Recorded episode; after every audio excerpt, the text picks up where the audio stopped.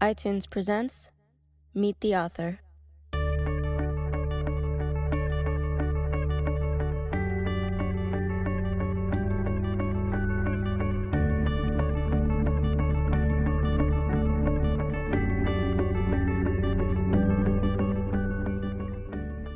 Good evening, uh, ladies and gentlemen. Welcome to the Apple Store Soho. We're very excited to have you all here this evening to attend the latest installment in our Meet the Author event series.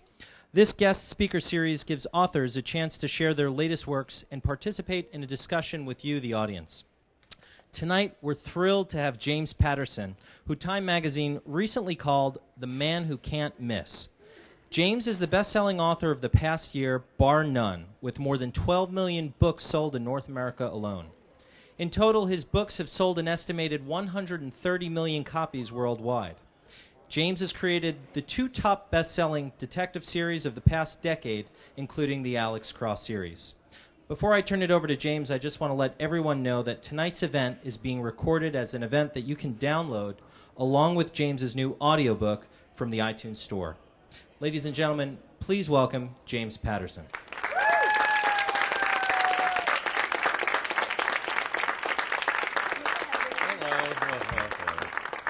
This working?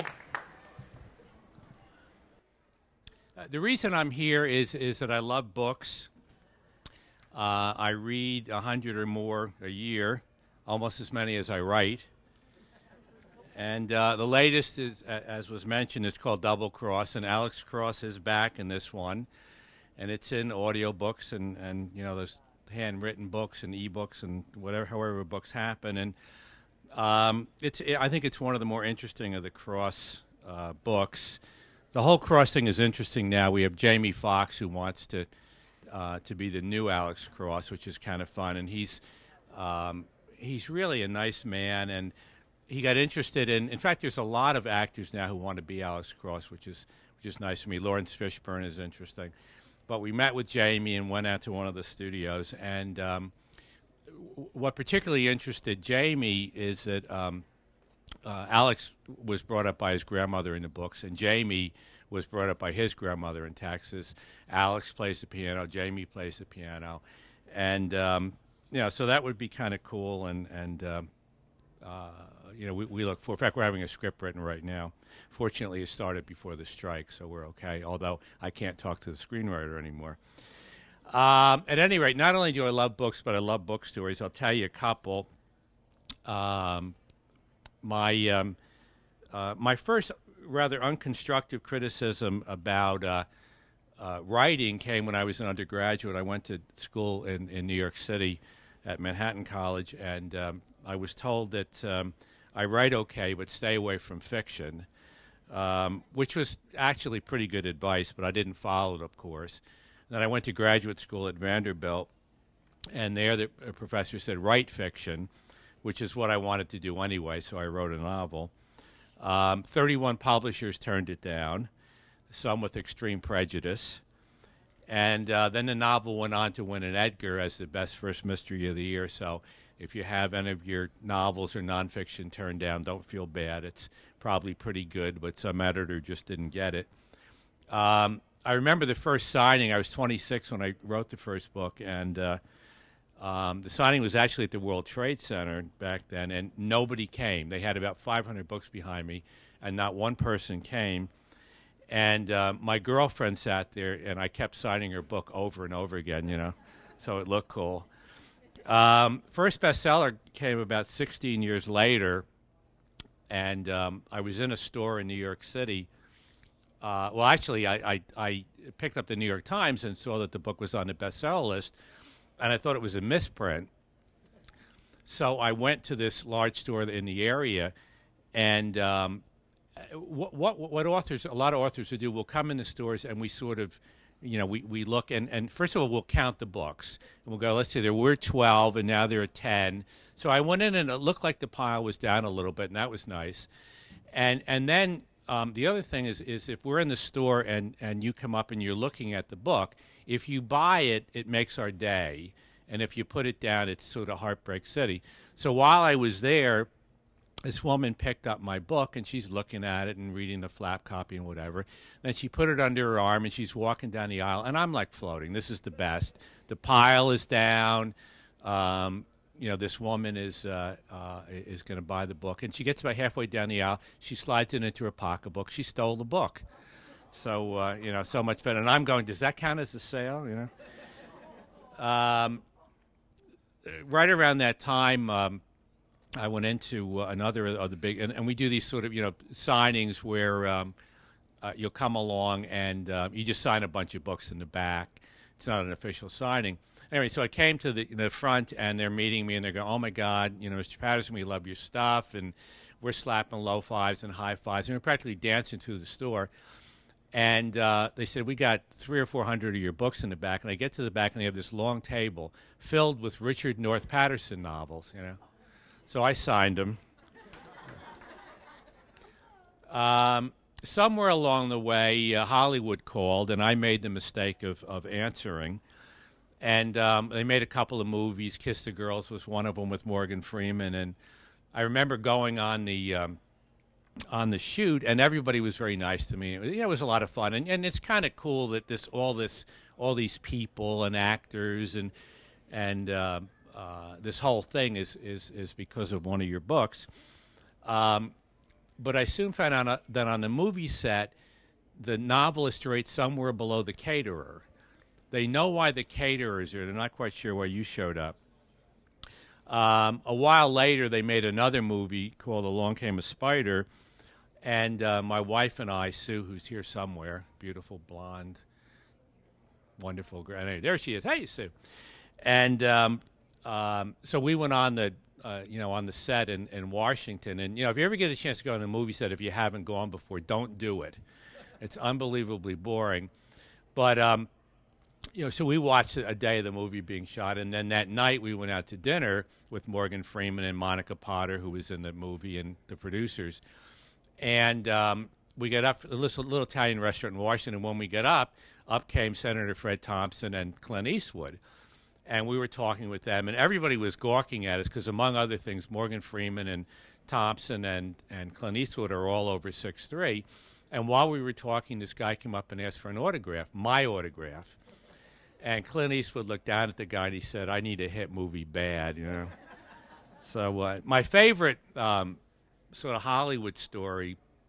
Um, they have these publicity junkets, and uh, for movies, and you know, you do see the Chucky Four or whatever, and they're you know, literally there are hundreds of journalists there, and so they had the, one of these things for Along Came a Spider, and uh, Paramount invited me out, and and and uh, then they said, well, we better let Jim see the movie because you know, people, the, the press is going to want to know what he thinks of it, you know. So I'm watching this movie from this book I read, and I watched the first scene. I go, all right, well, that wasn't in the book. And I watched the second scene, and in the second scene, Morgan Freeman, the Alex Cross character, is building a ship in a bottle, and this woman comes up, and um, and, and, I'm going, who the hell? And I wrote the book, and I go, who the hell is this woman? You know, I don't know who she is, and. Uh, so, and it's it, she never comes back in the movie. I mean, she just appears in this one scene, this strange woman who's never identified. So I see Morgan Freeman a little later in the press junket. I go, Morgan, who is the woman in the second scene in the movie? He says, Oh, that's Alex Cross's sister. I said, Oh, I didn't know Alex had a sister. Anyway, that's Hollywood. I have a new TV show uh, based on the Women's Murder Club, and um, uh, yeah, that's kind of fun because I mean, the nice thing about TV is they really can't mess around like they can with the movies because every week there's got to be a show or just blank space comes on, you know. So they have to make decisions, and you know that really helps the process along. And, and we have some really uh, good writers. Um, a couple of the women who, who did the pilot, and, and another couple of the scripts along. They wrote uh, several episodes for the Shield, and um, um, and, and, there is some good writing. And, and, but of course they don't listen to it. I, the one thing I think is I think that the the plotting needs to be tightened up a little bit. I think there need to be a few more surprises. Um, but they won't listen. And I'm always thinking, like, you know, who do they think I am? The best-selling suspense novelist in the world? You know, why should they listen to me? Um, at any rate, I uh, uh, it's it, it's a lot of fun for me, and the suspense stuff is fun, and and all of that jazz. Um, why don't we do a few questions and answers? And oh no, I can see you. Cool. So did you I'm know? a tech technophile. That's how I can figure this Did stuff you out. know when you were writing him that he was going to be a smash hit character and that you were going to continue on with other books in a series based upon him? When I started um, the cross books, actually, Alex was a woman for the first 50 pages or so. Was Alexis. And for some reason, I said I, I'm not, I wasn't liking the way that was going. Uh, so I changed it around. And um, I, I don't know if I was thinking about sequels or not, but th- when the publisher, when Little Brown got a hold of it, they wanted to do a two book thing, and they said we'd like another one, and I was interested in Alex. And one of the things, I mean, my what I write is is very fast paced, and one of the nice things about a series is it allows you, even though you're writing these very breath the breathless thrillers, hopefully anyway, um, you can develop character over time. So at, over the course of the books, you uh, you, you, you, you, can maybe get in as much as some novelists would, would de- deal with character in a single book. I mean, one of the interests, uh, my style is very colloquial. It's sort of the way we tell stories to one another. And, um, you know, when we're telling stories, we don't put in all the detail. And some novelists, I mean, the way they're written, you know more about the characters than you know about your spouse. I mean, literally. I mean, there's just so much detail. And, and, and that's a good way to write, but it's not the way I write, so.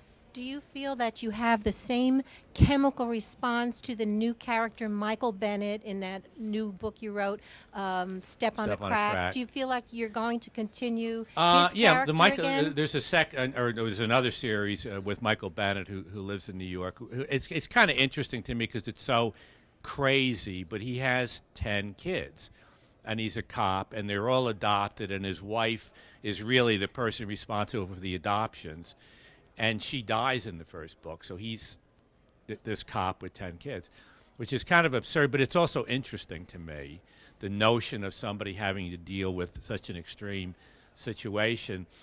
And um, I think the first book turned out well. I think I think what's interesting to me about the book is the suspense part. I mean, it's good, but it's it's not groundbreaking. But I think the family stuff in the book is particularly good.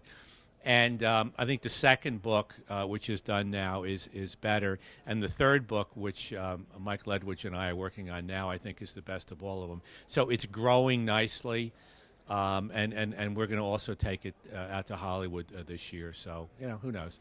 Thanks. Yeah. Questions? You have questions. I have answers. I may have answers. I, I was just wondering what made you want to go into like uh, suspense detective fiction, like first off, right out of college, because it's not something that most. Well, it was a while back. so the I, I, the, the question is why I, I wanted to go into to write suspense novels and things like that. Um, when I was a kid, I, I, I was a good student, you know, uh, high school and all that, but I really didn't read much. And um, after school, I, I got a job uh, working at a mental hospital in, in, in Cambridge, Mass. And I had a lot of time at nights. And I started reading like crazy, and it was all serious stuff.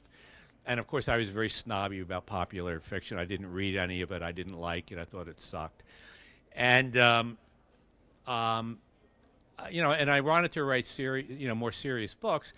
And along the way, I, I read Ulysses actually twice, and I said, you know, I, there's no way I can touch this kind of writing, and I really don't. I think I could write a decent, serious book, but I don't think I could write a great one, and that just didn't really interest me. Uh, and around that time, or you know, within a couple of years, I read a couple of popular novels. One was Day of the Jackal, and one was The Exorcist, and I and I liked them. I thought they and I heretofore I hadn't read a lot of popular fiction, and I said, well, you know, I might be able to write things like that. I didn't know necessarily whether I'd enjoy it. Then I started scribbling um, um, the Thomas Berryman number, and I really liked the storytelling, and I got hooked on it. And it was, you know, it's kind of it's at my skill level. So I like, I love doing it. I love telling stories, and it's something that I can do, you know, reasonably well. So, uh, question over, over there. We're gonna keep we're gonna keep this guy running. So the next one's gonna be over here. Yeah. Hi. I was just wondering, how come you decided to co-author books, and how did you choose the people that you uh, co-authored with? How did I start co-authoring, and how do I choose the people? You, you want to try? You ready? The. We alternate words. You got we got to be quicker than that though, because we never get the book written if you you know. Um, you know, there there are a lot of mediums where where there is. First of all, I think um, the whole individual thing in, in this society has been overdone. I'm a big fan of teams. Um, and you know, I came out of advertising. I used to work at J. Walter Thompson here in the city, although I've been clean for about 14 years now. And um, you know, it tends to be teams, and it's it's the way you work. You work with an art director, maybe a producer. Hollywood is is you know generally sort of team oriented. There's nothing crazy about it or foreign. It's a way to do things. Um, and I, I had worked that way in advertising. And then I wrote a little novel with a friend of mine um, early on.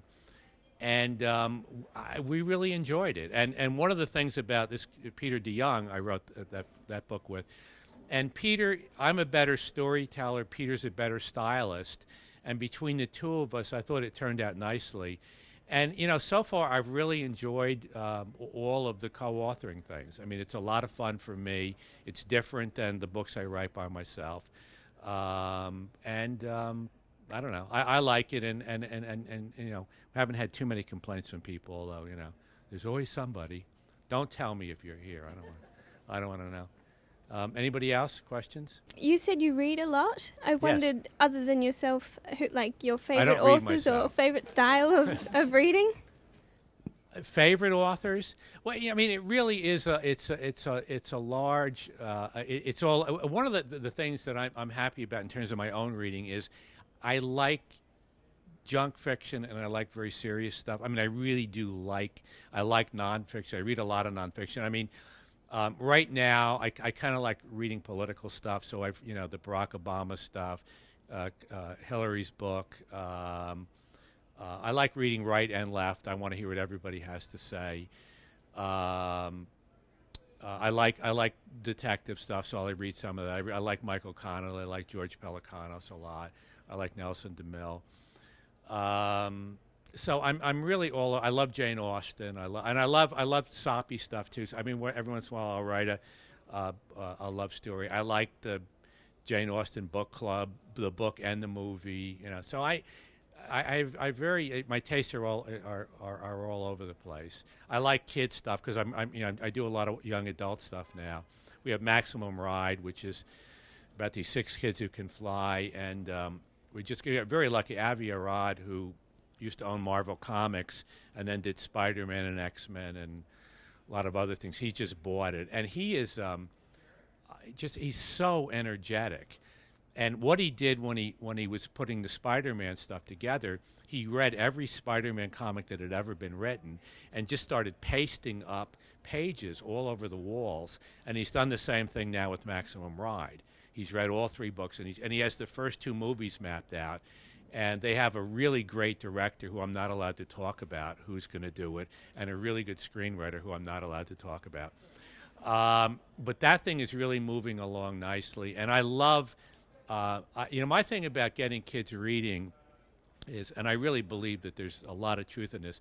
The best way to get kids reading is give them books that they're going to love, and they'll they'll get to. I mean, you know, I, I- think it would be great, you know, for grade school to, for, you know, to teach kids to, to, to movies.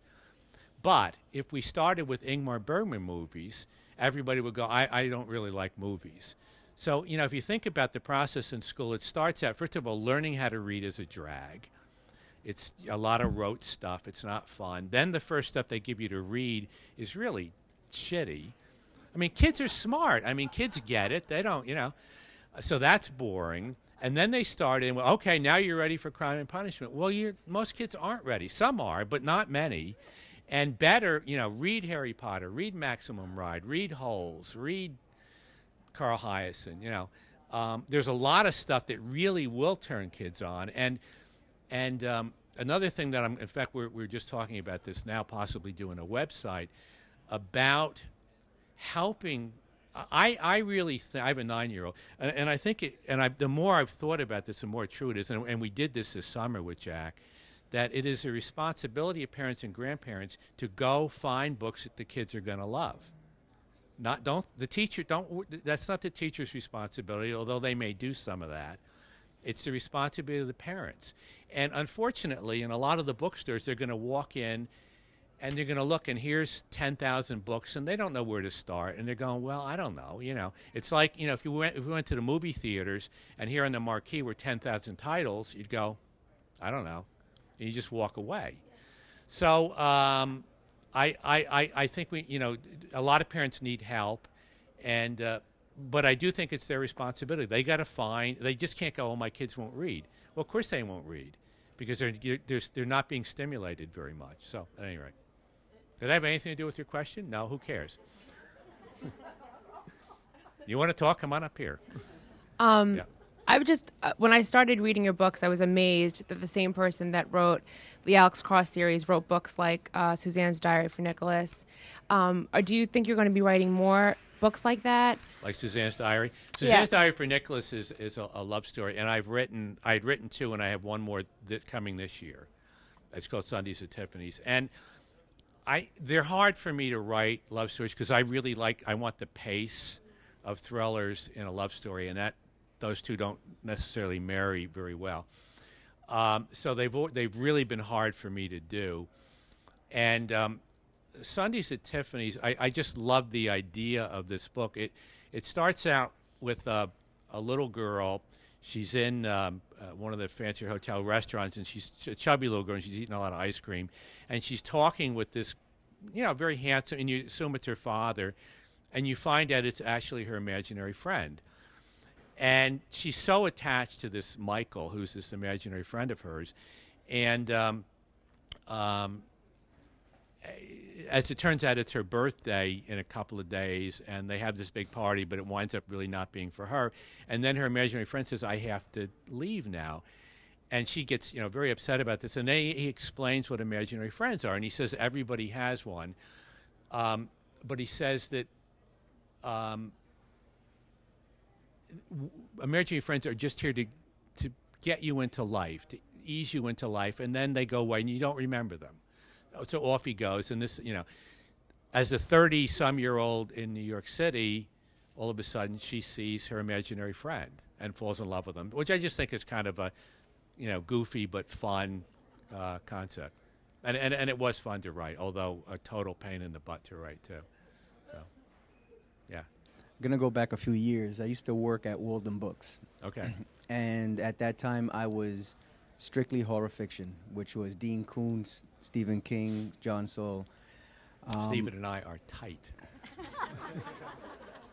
The um, the first time I read Along Came a Spider, being a bookseller, it was um, something I, I immediately I loved it.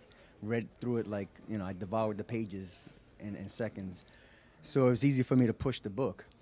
Um, a common conversation was who we b- believed would be the best um, actor if you the movie had been produced Right. to portray Alex Cross. Mhm. And to me, it was a surprise that Morgan Freeman, because um, to give you some names at the time was more like Denzel Washington, Mhm. Laurence Fishburne. Yeah. I'm just curious to It actually what- came down to Morgan Freeman. They they approached Denzel, but he had just done the Walter Mosley, which they thought would be a series, and he didn't want to get involved in another series.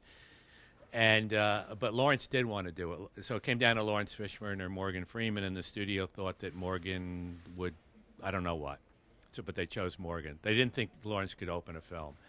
Um, interesting now, I just heard recently that, that Laurence would, would like to do it, that he's always wanted to play Alex. Actually, there are a lot of, you know, Chris Tucker. Is it Chris Tucker? Chris Tucker, yeah. He's, he, he's interested in, in playing uh, Alex too.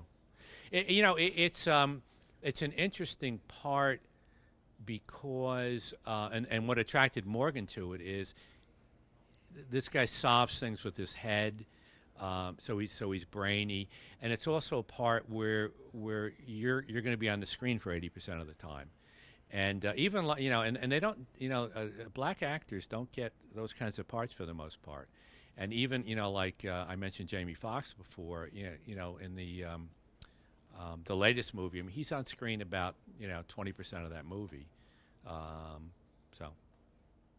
and also same thing with the new series, the TV series, um, because obviously I assume that a lot of the changes in terms of the characters themselves um, uh, they they're not as they're portrayed in the novels. Right. So Yeah. is that a I don't mind the changes. I mean, the novels are the novels are the. I don't mind the changes within reason.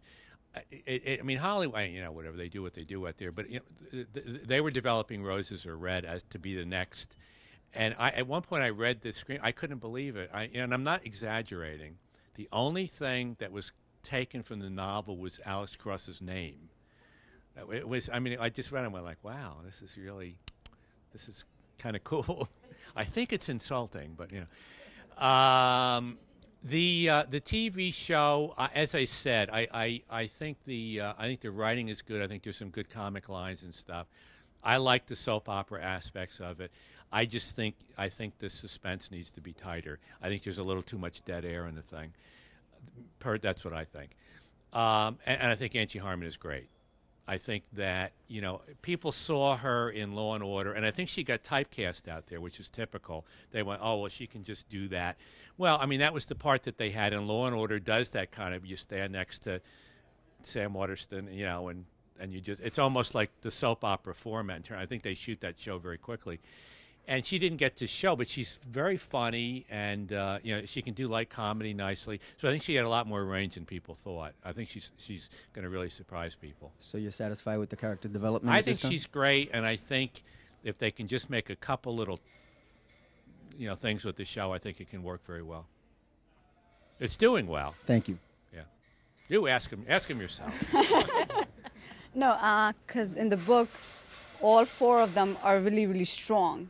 Yeah. And in the on the TV, they look like they're very weak. Not very weak, but they look weak. Like they're not as tough as you know. Like your words is much better than like me seeing it on the TV. Like It's I a- had, yeah, it's a little more comedic, and yes, they are definitely more neurotic on the TV show. That- But I, I like, I like, I like the neurotic. I, I, I, I- I you know, as I said, I, I like what's happening with Lindsay, even though um, she alternates between being very strong and, and being neurotic. But I like that. I think that's a cool. It, same thing I like um, um, in Grey's Anatomy. The fact that, that the lead is also alternates between being strong and, and being very unsure of herself. Um, and and I also think Cindy in the show is better than the Cindy in the books, personally, because I think Cindy in the books has never really been developed very well. Anybody else? How you doing, James? Good. Um, is your son working on another book? Uh, Jack, uh, he's more moving into film now. He's nine, and uh, he's writing his TV shows, news reports, et cetera, et cetera. He um, he, he wrote he wrote a couple of no- he wrote one no- illustrated novel. when He was like six, which and I I, I- just love the the notion of this thing because it works so. What's called um, Death of the Butterfly Catcher. Butterfly catcher goes on a train or goes on a airplane, travels halfway around the world, doesn't catch a butterfly. Gets on a boat, travels the other half, doesn't catch the butterfly. Gets on a train, Jack loves train, catches the butterfly. Steps off the train, isn't looking, gets hit by a train going the other way. Death of the butterfly catcher, butterfly flies away. Classic.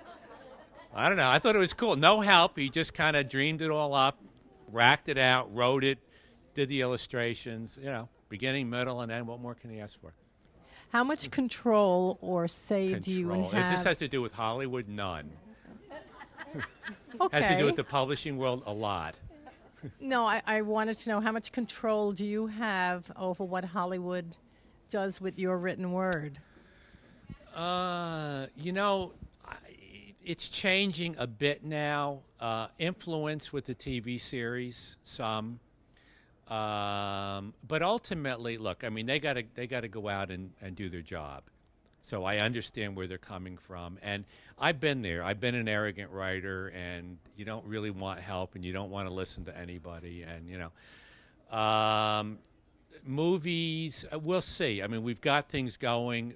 We, you know, we're actually uh, we commissioned the screenplay ourselves for Cross, so we're uh, for that specific reason. Not so much control, but but strong influence, um, because we, we, we, we, we, think we can do we, we can do better cross movies. We think cross is a very powerful vehicle for, for movies, and, and we think we can do great ones. Hi. I was just wondering if you ever I was wondering when you two were going to speak up. if you ever thought of writing a book incorporating Alex Cross and Lindsay Boxer somehow. Interesting. Some way. Uh, yeah, I did. I wanted to do it right in the beginning, and Paramount said, if you do that, then we own Lindsay Boxer. So I said, okay. And that's how um, one of the other characters emerged, because I couldn't, I couldn't, I wanted, I wanted to send Alex out to San Francisco, and you know, but they said if, if you do that, then we own, we own that character too. So we didn't do that. Similarly, if I, wanted to do once with Michael Bennett and, and Alex, same problem. A couple more, and then uh, we go, yeah, you deserve it. Thank you. I'm curious if you're familiar with the band The Rock Bottom Remainders. Yeah, uh-huh. Have you ever been asked to play with them? Um, and if you would play with them, what, what instrument would you play? Well, I'm just I'm sort of an Irish tenor, so I probably would just be one of the singers. You know, maybe maybe part of the girls' background, uh, you know, whatever. Singing singing with Amy Tan or something. Yeah. Maybe we can have you back one day Uh, to see that. Great, great, great. Um, well, if there are no more questions, uh, we want to thank you all for coming. The latest book, Double Cross, is available for download uh, as an audiobook from the iTunes Store. And tonight's podcast uh, is also available or will be available from the iTunes Store as well. Uh, thanks again. We'll see you next time.